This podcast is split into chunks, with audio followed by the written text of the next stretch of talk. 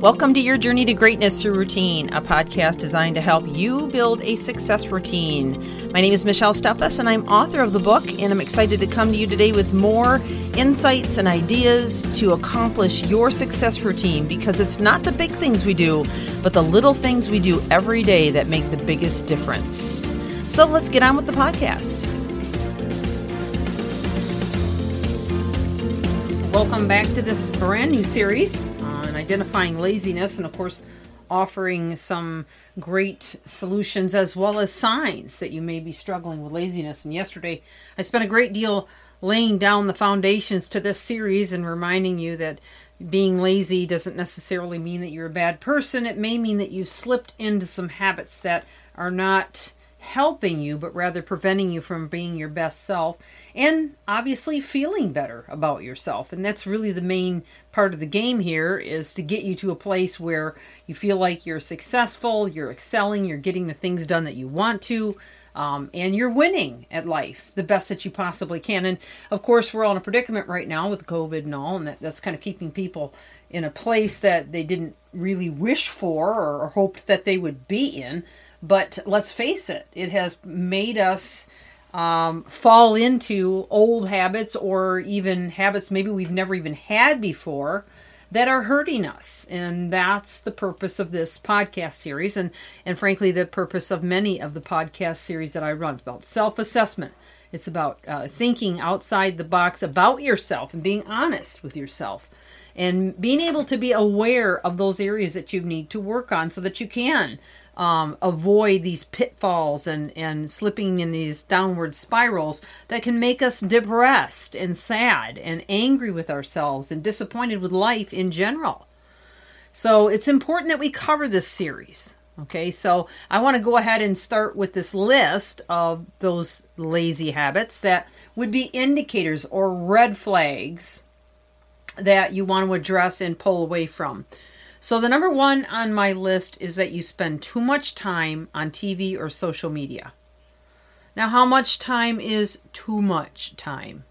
Well, I'm going to share some interesting facts here that may shock you, and I have shared them in the past, but it's important to kind of assess and be very honest about how much time you're actually spending on it. And think about it from this perception. If you weren't, then what could you be doing instead? Because so often we get ourselves in this rut where we're saying, well, I don't have time to exercise, or I don't have time to, keep up with the housework, or get this done or that done, or work on this project, or call so-and-so, or play with the kids, or blah, blah, blah. The list goes on and on.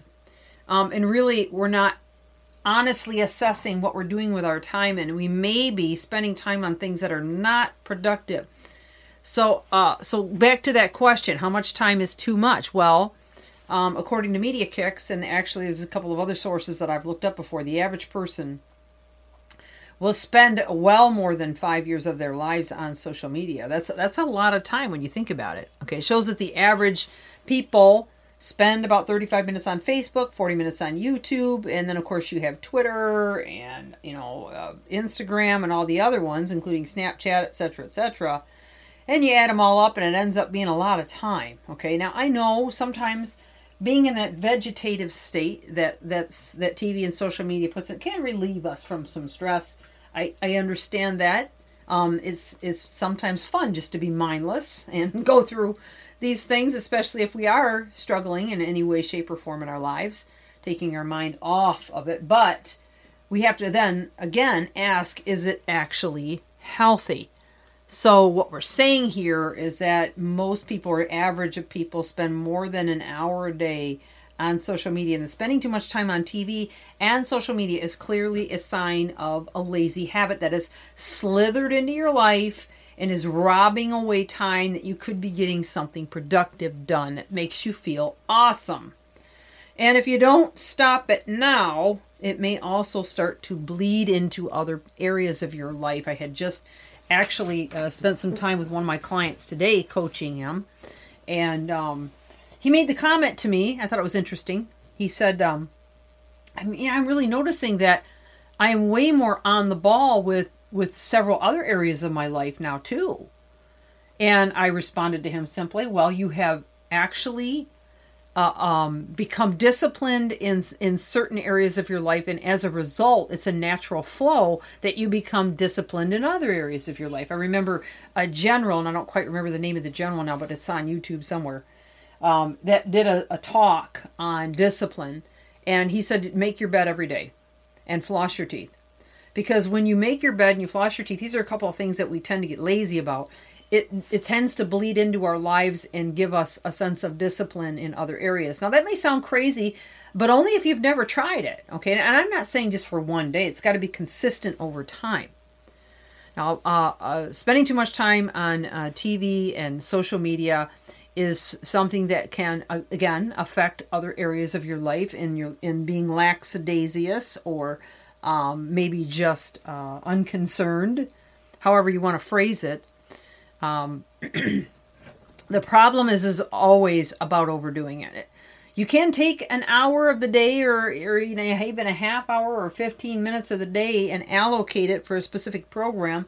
That's more intentional, but then shut the dang thing off and don't allow it to suck you in.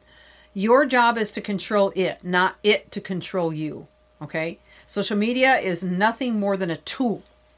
And when you become addicted to it, now you become the tool. So if you're spending too much time watching TV, playing on social media, video games, it is a clear sign of laziness, and it will come back and bite you in the butt at multiple levels. So I hope this has been helpful to you. We have more to cover here, and we'll come back tomorrow and finish this, or we'll continue on with this list.